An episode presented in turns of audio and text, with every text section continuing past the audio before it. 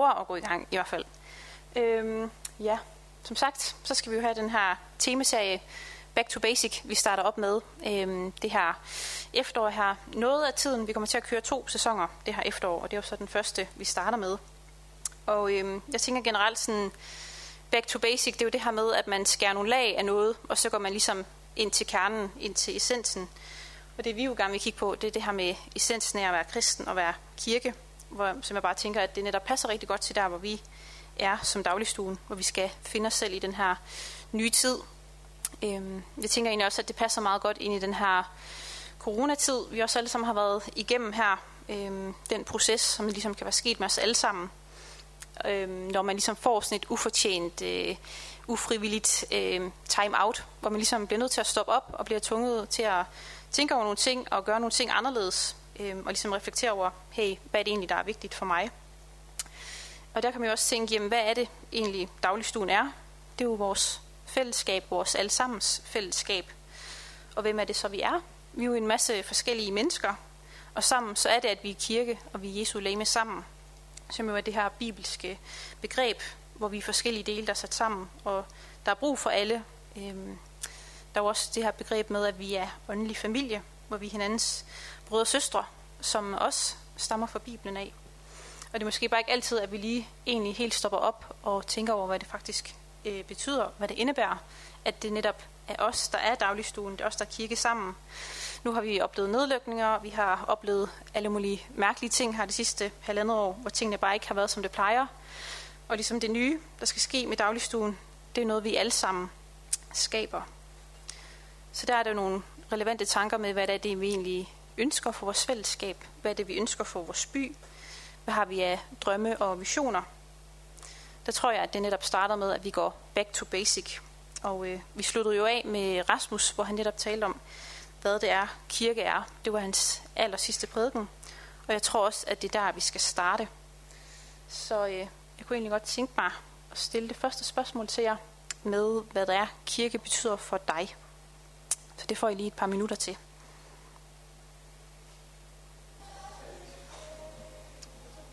Ja, og så skal vi til at videre igen. Ja, for vi skal så netop til at dykke ned i, hvad det er, kirke er, hvor vi simpelthen skal kigge på den allerførste kirke, som jo var Jesus' første disciple, som også blev kaldet apostle. Så det var de allerførste kristne, som fik lov til at leve sammen med Jesus. Og hvordan levede de så? Hvad betød det at være kristen, og hvordan så kirken ud i den allerførste tid? Der er rigtig meget at sige omkring det her emne, så vi når slet ikke ind på alt det her i aften, men vi skal ligesom dykke ned i noget, som vi i vores tid også kan spejle os i. De første kristne, de levede jo fysisk med Jesus og fik lov til at være sammen med ham i 3 år, hvor de levede tæt med ham, lærte ham godt at kende, blev forvandlet af ham, kom til at ligne ham mere. Så oplevede de jo så også, at Jesus han blev korsfæstet for deres skyld, for vores skyld, og også at han faktisk genopstod igen. Så var han jo så sammen med disciplerne igen i noget tid, hvor de har haft alle de her oplevelser, alle de her mirakler og ting, de har været vidne til, før han så igen forlod jorden fysisk. Og så var det, at apostlene fik hans åndelige nærvær. Tingene var ligesom ændret for dem, og nu var det en ny tid. Og på samme måde er det også med os kristne i dag i vores tid, at vi kan heller ikke fysisk være sammen med Jesus længere nu, men vi har også det åndelige nærvær, ligesom de havde. Og han er her stadigvæk i dag. Han er her også sammen med os lige nu her. Og hans ånd gør stadigvæk ting og ændrer ting i den her verden, ligesom da han var her fysisk. Og på den måde, så kan vi ligesom spejle os i de første kristne, og hvad der egentlig skete i den tid. Hvor vi også skal kigge lidt på Pinsedag, hvor det var, at Helligånden kom over disciplene. Hvor det var, at Jesus' egen ånd ligesom blev givet til den. Så han altid kan være os nær, og han altid kan give os styrke og give os vejledning i det, vi står i. Så det er ligesom det, vi går lidt i dybden med her. Jeg tænker lidt, at vi som kristne i dag kan også nok have den her lidt længsel efter at kunne få lov til at opleve Jesus, at man kunne ligesom se ham konkret, netop kunne snakke med ham, være sammen med ham, ligesom disciplerne havde. For nogen så er det måske også et spørgsmål om beviser for overhovedet at kunne tro på ham. Men der tænker jeg også, hvilket savn de første disciple, som har haft efter de her 3 år, hvor de bare har været sammen med Jesus, bare kunne få lov til at se ham en gang mere, og spise sammen med ham, og grine sammen med ham, bare være sammen med ham. men de vidste, at de havde hans nærvær i Helligånden. Og igennem det, så lærer vi egentlig også, hvor vigtigt det er, at vi modtager Helligånden, så vi netop kan have en levende relation med Jesus. At det ikke bare bliver til kendskab eller klogskab, at det er en eller anden teori om Jesus, som engang levede, men at det bliver en levende relation, og han stadigvæk kan tale til os igennem Helligånden, som netop også har lyst til at forvandle os og gøre, at vi kan få lov til at ligne ham mere. Og det er jo igennem Jesus, at vi også kan få lov til virkelig at kunne forstå Guds væsen, og hvordan han er treenig, og alle de her kæmpe store ting, fordi han netop selv valgte at komme til os som menneske, for at komme helt nær, så vi kan få lov til at se, hvem han er. Og det er jo så det Helligånden, vi minder os om, hvor Jesus han sagde, at Helligånden skulle være en talsmand for os, så vi altid kan huske på, hvad det er, Jesus han egentlig ønskede at sige til os som mennesker, og han samtidig kan lære os nye ting i dag. Han kan stadigvæk tale til os, også ind i vores konkrete situationer, i vores liv og i vores hverdag. Og apostlene her på Pinsedag, de var så netop blevet fyldt med Helligånden, ligesom Jesus han havde lovet den op til det her. Og det der så skete den her dag, det var jo så, at de pludselig kunne snakke alle mulige andre sprog. Og det tænker jeg, det kunne være ret interessant, hvis en af os lige pludselig begynder at snakke kinesisk eller hollandsk eller et eller andet. Det kan Arne så måske ikke, men altså... Men det kunne være andre, der ikke kunne finde ud af det. Men det kunne være meget interessant. Det kunne være alle mulige sprog, og det var netop det, der skete ved Pinsedagen. At folk omkring, der var mange jøder i Jerusalem, i det område, hvor disciplene var, som netop kom fra alverdens lande. Og netop efter, at de var blevet fyldt af Helligånden, jamen, så begyndte de jo at tale alle de her lokale sprog, og folk tænkte, okay, hvad i verden, hvad er det, der foregår derovre i det der hus? De kunne ligesom høre, hvor det var, de var forsamlet, og så strømmede der til med en hel masse mennesker. Og i bund og grund, så var det noget, Gud han gjorde, fordi han netop ønsker at nå ud til alle mennesker. Så der er også noget ret fedt ved det, når man netop tænker over, hvad det var, Gud han lige gjorde der.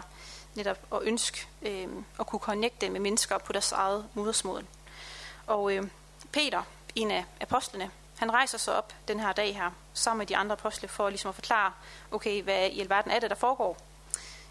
Og der er det så, vi skal læse, hvad der sker omkring den her tale.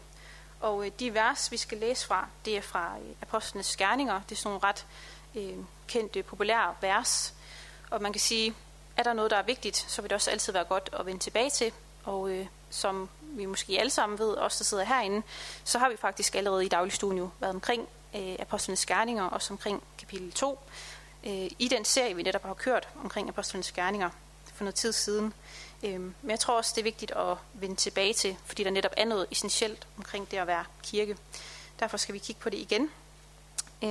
Og vi skal igennem kapitel 2, vers 41-47 for den hverdagsdanske. Og det er så det afsnit, der hedder De troendes fællesskab, hvor der er sådan 7 ret kraftfulde vers. Og nu har vi så startet med den første del fra vers 41-43. Ja, det står sådan her. Mange blev overbevist af Peters ord, og den dag blev ca. 3.000 mennesker døbt og tilsluttet menigheden. De deltog fremover ivrigt i apostlenes undervisning og var aktivt med i fællesskabet. De deltog, når der var fællesskabsmåltider, og de var med, når man samles til bøn. I den følgende tid udførte Gud mange under og tegn gennem apostlene, så alle i byen blev grebet af æresfrygt. Ja, så det var simpelthen det her, der skete på Pinsedagen. Disciplerne, de havde fået Helligånden, de kunne tale på alle de her crazy, spændende sprog, fordi Gud netop ønsker at nå alle mennesker. Og det er jo også det, der sker, at folk de kommer dertil. Peter holder den her tale her, han forklarer, hvad der skete, at Jesus, som de så var blevet korsfæstet, at han netop er genopstået, at det er ham, der er Messias, det er ham, der er blevet profeteret om. Og det, der sker nu, er, at disciplerne var blevet fyldt af Guds ånd. Og så kan vi netop se, fra vers 41, der står, mange blev overbevist af Peters ord, og den dag blev ca. 3.000 mennesker døbt og tilsluttet menigheden. Så det er jo en ret stor flok, vi hører om her, som netop blev omvendt på grund af det, Peter han delte.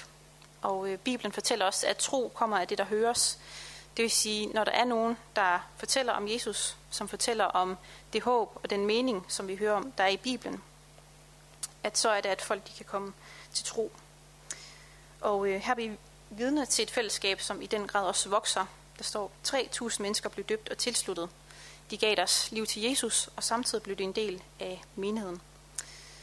Der kan man også tænke, hvad hvis det havde været en fra dagligstuen, der havde delt et vidnesbyrd, eller vi havde haft en spændende undervisning, og vi så kunne se, at hey, så er der lige pludselig mega mange unge i Aalborg, der blev overbevist, fordi Helligånden havde talt til dem. Det er også noget, som kan ske i dagligstuen. Og bare det seneste års tid har der egentlig også været utrolig mange dåb her i kirken, hvilket jeg selv synes har været mega opmuntrende. Og jeg har jo så også selv været en af dem, hvor jeg blev døbt sidste år på min egen bekendelse. Og det blev jo samtidig min egen indgang til Betel og Baptistkirken, fordi at jeg har valgt Jesus og netop kunne bekræfte det igennem dåben, og dermed også blev en del af kirken. Fordi det at være kristen og det at være kirke hænger sammen. Og vi kan også få lov til at se endnu flere fortsat komme til tro og få lov til at blive døbt og blive en del af vores fællesskab. Ja, og der er netop det her med, at når man bliver døbt, så siger vi ja til Jesus, men samtidig også det her med at blive en del af kirken. Og vi er kaldet til enhed som kristne. Det her med at være disciple sammen. Og det er også lidt det, der ligger i det her med at være Jesu legeme, at det er jo kun noget, vi kan være sammen. Bibelen bruger også det her billede med, at vi er som kristne, der er vi grene på et træ. Og ja, så indebærer det jo så, at man skal hænge på træet, være en del af det, fordi hvis man bare ligger som en gren på jorden, så dør man så ud til sidst. Man er ikke forbundet med træet, man er ikke forbundet med rødderne. Dermed får man heller ikke liv. Men er man forbundet med træet, ja, så får man netop livet, og man får næringen, fordi det er Jesus, der giver livet. Og det er ham, der holder det hele i gang, og det er ham, der skaber kirken. Og ja, så skal vi så læse om, hvad der skete efter de her mange blev en del af fællesskabet. Der. Yes. Så står der fra vers 42. De deltog ivrigt fremover i apostlenes undervisning og var aktivt med i fællesskabet. De deltog, når der var fællesskabsmåltider, og de var med, når man samles til bøn. Så de kristne her, de opsøgte bevidst undervisningen. De ønskede virkelig at kunne få lov til at lære mere og få lov til at nære deres tro og forstå mere og kunne vokse i det. Og jeg tror alle os, der sidder her, vi kender godt til det her med at gå i skole og studere, og man kan blive klogere på forskellige vis. Og det gælder netop også, når det kommer til Bibelen og Gud, at ligesom vi kan modnes fysisk, kan vi også modnes åndeligt, og vi kan vokse i vores forståelse af ting. Og her er det netop, at undervisningen som kirke er ret vigtigt, hvor vi som kan få lov til at fastholde vores fokus på Jesus, og også udfordre os, og vi kan reflektere og tage stilling til nogle ting. Det er også derfor, at det altid er blevet prioriteret ret højt her i dagligstuen, hvilket jeg også synes er ret fedt, også det at kunne høre, hvordan folk snakker om det, og hvordan folk generelt har bakket op om det. At man har lyst til at komme til ungdomsgudstjenesterne. Og ja, så står der her i teksten også, at de var aktive i fællesskabet. Det vil sige, at det generelt også bare som kirke er vigtigt, at vi jo bruger tid sammen. At vi har fællesskab. Og her nævner de så konkret de her fællesskabsmåltider. Og på den måde kan vi jo også se paralleller til vores egen kirke her, og det vi laver i dagligstuen. Her i sommer har vi jo haft de her sommerhangouts, hvor vi også bare har mødtes og lavet forskellige ting, om det har været på stranden eller spillet brætspil herinde. Og vi plejer altid at have spisning, når det netop er, at vi har ungdomsmøde her. Og nu bliver programmet jo lavet om, men vi holder fast i spisningen. Så når det er, at vi mødes herinde i kirken til ungdomsgudstjeneste, så spiser vi også herinde. Og samtidig, når det er, at vi har netværksgruppe hver anden onsdag, så mødes vi jo så i hjemmene, men så kan vi også spise der og ligesom dyrke det mindre fællesskab. Så står der også, at de mødtes til bøn, og bøn det er jo også en essentiel og vigtig ting som kristen, ved at det også er en af de måder, vi kan holde kontakt med Jesus. Vi kan fastholde den her relation her. Igen, der kan man bruge det her billede med, at vi er som en gren, der hænger på træet, at vi skal ligesom forblive der og sørge for, at vi får den her næring og liv. Samtidig så er bøn også noget, der ændrer vores fokus og hjerte, så vi også kan forstå, hvad det er, Gud egentlig har hjerte for. Nu har vi for eksempel lige bedt for Afghanistan og lignende emner. Det gør noget, når vi sætter os ned i bøn og ja, tænker på nogle ting og åbner vores hjerte og vores sind for nogle ting, hvor Gud han ligesom kan lægge noget på vores hjerte, vi skal måske også handle på, noget vi skal involvere os i. Og derfor har vi også implementeret til vores møder her i dagligstuen, har det altid været en del af det der med, at man lige til sidst beder sammen 2 og 2. Det er jo ikke alle steder, man lige gør det på den måde, men det synes jeg i hvert fald selv har været ret stærkt og sådan smukt, at man bare har gjort det i dagligstuen og så ligesom bygget det op som en del af naturen. Og som man kan se her fra Apostlenes Gerninger, så har det også været en af de vigtige elementer, ligesom en del af essensen helt fra begyndelsen af. Og man kan sige generelt, undervisning og fællesskab, det går ligesom hånd i hånd. Og det spejler jo også lidt det her nye program, vi har lavet for dagligstuen. Ja. Sådan. Så går vi også lige videre til vers 43, hvor der står, i den følgende tid udførte Gud mange under og tegn gennem apostlerne, så alle i byen blev grebet af æresfrygt. Fordi apostlene netop havde Helligånden, så var det, at de kunne udføre tegn og under, ligesom Jesus havde gjort. Så her kommer vi jo ind på det overnaturlige. Samtidig så betyder det også, at vi, som netop også har fået Helligånden, ligesom apostlerne, at vi også kan få lov til at opleve og udføre tegn og under. At vi også skal få lov til at bede for syge, at vi også skal få lov til at bede for mirakler. Apostlerne, de fik et mandat til at kunne gøre ligesom Jesus, og vi har faktisk fået det samme mandat. Og det er igen også en af grundene til, at det er rigtig vigtigt med bøn i vores fællesskab som kristne, at vi har forbøn, at vi beder for hinanden, og vi beder sammen os. Også at vi kan sige, at vi faktisk tror på helbredelse, at vi tror på Guds indgriben, og at vi kan dele vores vidnesbyrd og oplevelser sammen, det vi har oplevet med Gud, at vi kan få lov til at styrke hinanden i tro. Der hvor nogen er udfordret, kan det være, at nogen har mere overskud, og vi kan sammen minde hinanden om, hvor vi faktisk har vores styrke og vores trøst fra. Og der tænker jeg også bare selv, at det kunne være rigtig fedt, hvis vi også bare som dagligstuen kan have den her kultur, hvor vi også bare er frimodige om at kunne dele bønneemner med hinanden, om hvad der lige sker i vores liv, og samtidig også, at vi tør bede for de ting, og faktisk tro på, at Gud vil gribe ind. Ja, og så at vi skal læse den sidste del her, for de her vers fra Apostlenes Gerninger. Der er de sidste 4 vers, lige overordnet vil læse, og så går vi dem også igennem. Fra vers 44 og videre står der sådan her. De, som kom til tro, holdt sammen og havde alle ting til fælles. Det skete ofte, at nogen solgte deres hus og ejendel, og pengene blev delt ud til dem i fællesskabet, der havde størst behov. Hver dag samles de på tempelpladsen i enhed og harmoni, og om aftenen mødtes de rundt om i hjemmene for at spise sammen med stor glæde og oprigtig ydmyghed. De lovpriste Gud og var vellidt af alle mennesker i byen, og Herren fåede hver dag nogen til, som blev frelst. Så her læser vi altså om det helt særlige fællesskab, den her gruppe af de allerførste kristne, som havde levet sammen med Jesus, og på grund af deres vidnesbyrd, var der jo så en hel masse, der blev nykristne. Og det foregår stadigvæk i Jerusalem, det her.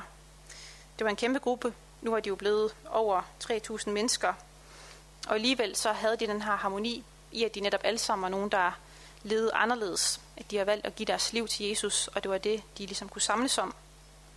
Og man kan sige, det er jo ret fantastisk at høre om det her ret unikke fællesskab, der var. Det her det er også nogle vers, som ofte bliver nævnt i forhold til inspiration, eller lidt nogle idealer, vi kan have som kirke og vision. Men noget andet, der også er ret vigtigt, når man snakker lige præcis om de her vers her, er også, at det er et øjebliksbillede af, hvordan situationen var for den første kirke.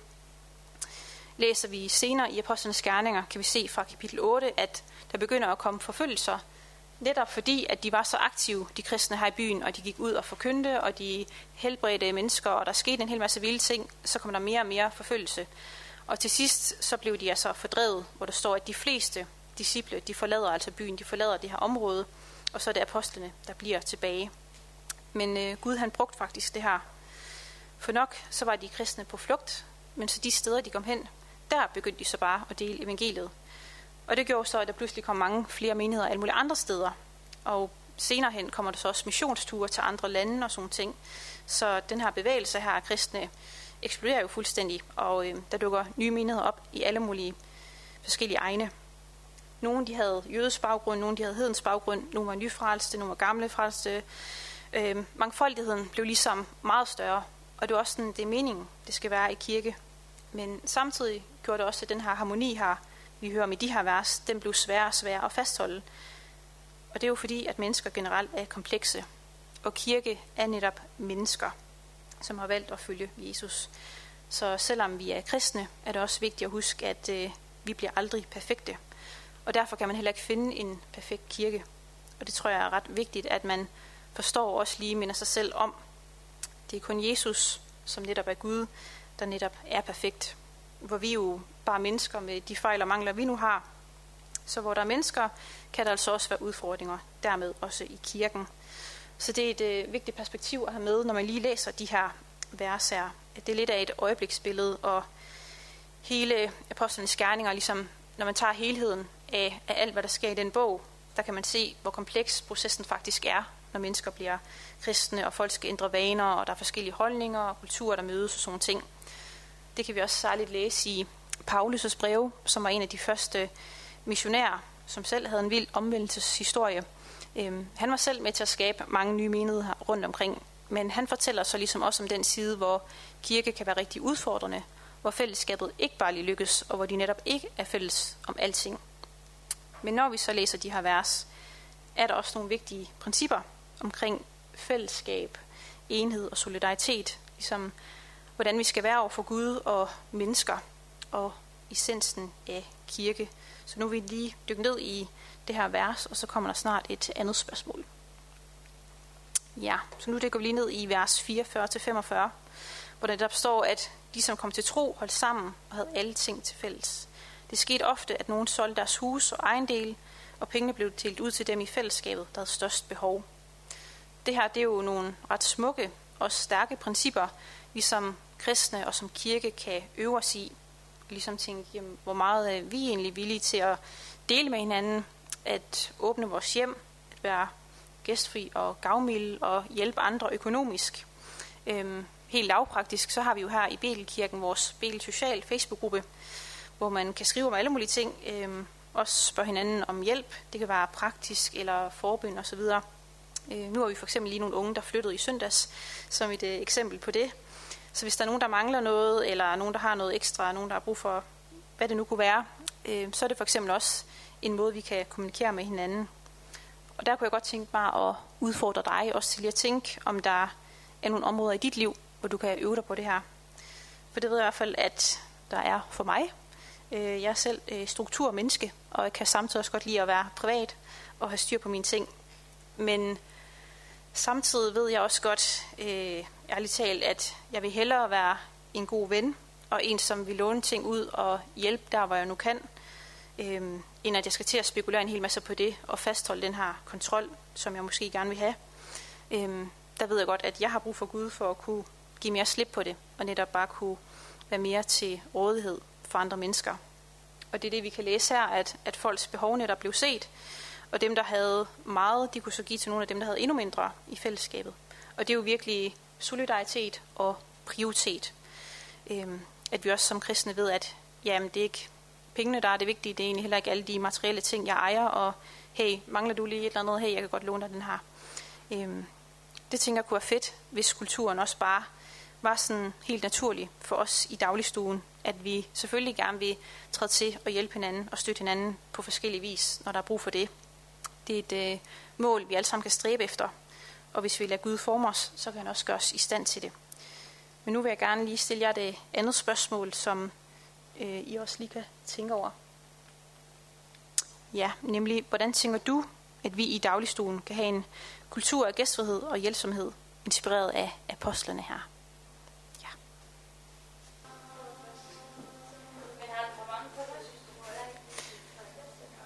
Ja.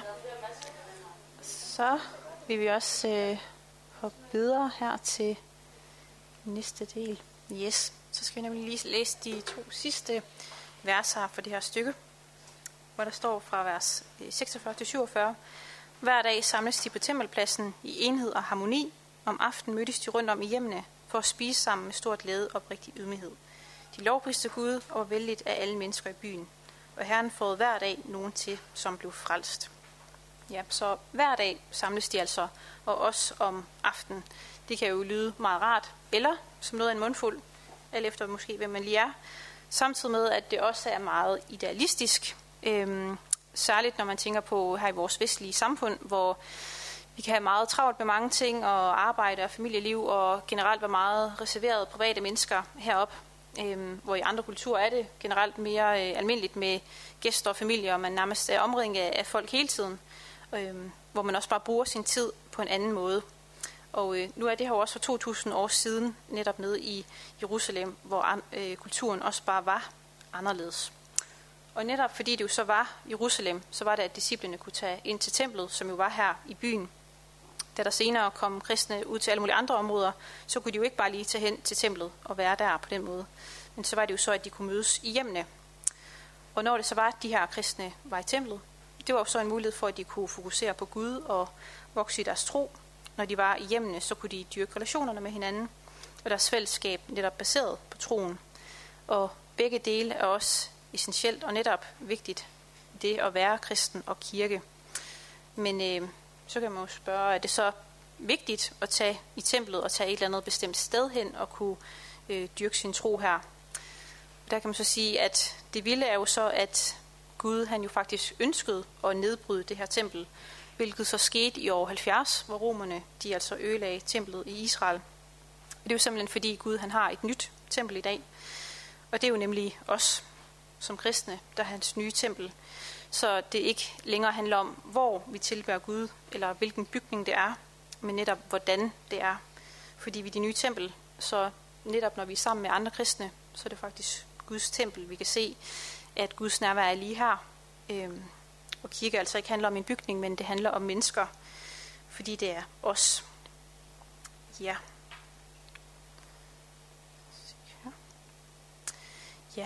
Og netop fordi, at Jesus har taget bolig i os, så er det også, at han ønsker at fortsætte det virke, som han jo startede på jorden. Han fortsatte det igennem apostlene, og han fortsætter det også igennem os. Og han er slet ikke færdig, så vi er netop også Jesus' hænder og fødder. Og så er det jo så, der står også, at de lovpriste Gud. Der kan man også tænke, hvad er det egentlig? Hvad vil det egentlig sige at lovprise Gud? Og det er ikke kun noget, vi gør i lovsang, selvom det er også en af de gode måder at ære Gud på. I det hele taget med at lovprise og tilbede Gud, så er det først og fremmest noget, vi gør i vores hjerte og med hele vores liv, at vi kan give vores liv til ham i efterfølgelse.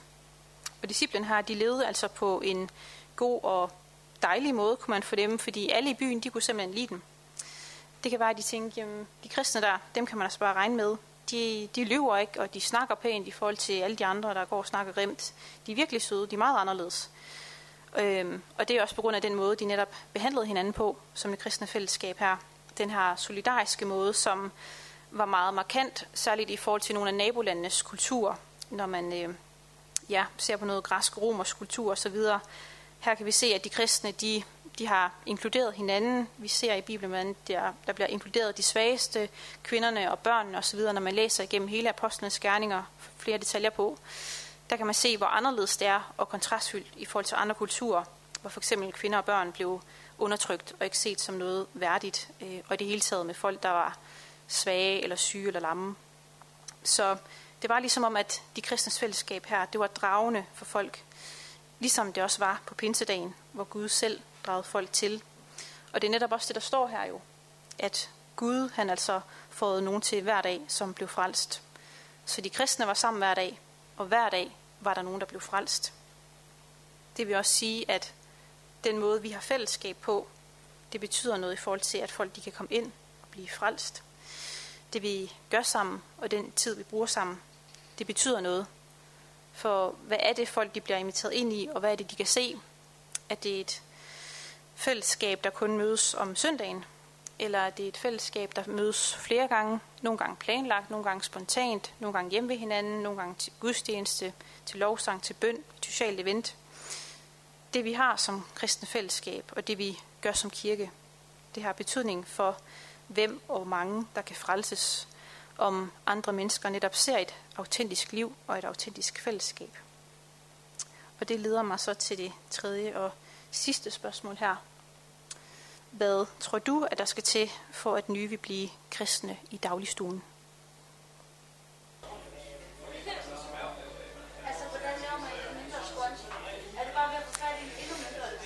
Ja, så går vi lige til aller sidste del, som også en lille afrunding. Ja. I dagligstuen, der ønsker vi netop at være et autentisk fællesskab, hvor man kan komme, som man er, og være, hvor man er på sin trosvandring. Om man er kristen eller ikke er kristen, at der netop er åbent for nye, at vi kan have det her åbne og inkluderende fællesskab, som centrerer sig om Gud og Jesus, hvor vi også gerne vil lade os lede af Helligånden. Netop familiært, hvor alle kan bidrage, alle har noget at dele, og alle kan være med til at opbygge fællesskab. Det er generelt den vision og den retning, vi gerne vil have for vores fællesskab her i dagligstuen. Og til sidst så vil jeg egentlig bare lige dele en refleksion som noget nyt, vi kan prøve at køre med her efter vores undervisninger, som ligesom er et spørgsmål, man kan tage med sig i sin uge, og så lige selv reflektere over, og hvis det giver mening, så kan man ligesom drøfte det i netværksgruppen, når vi forhåbentlig alle sammen mødes i en gruppe her om en uge næste onsdag.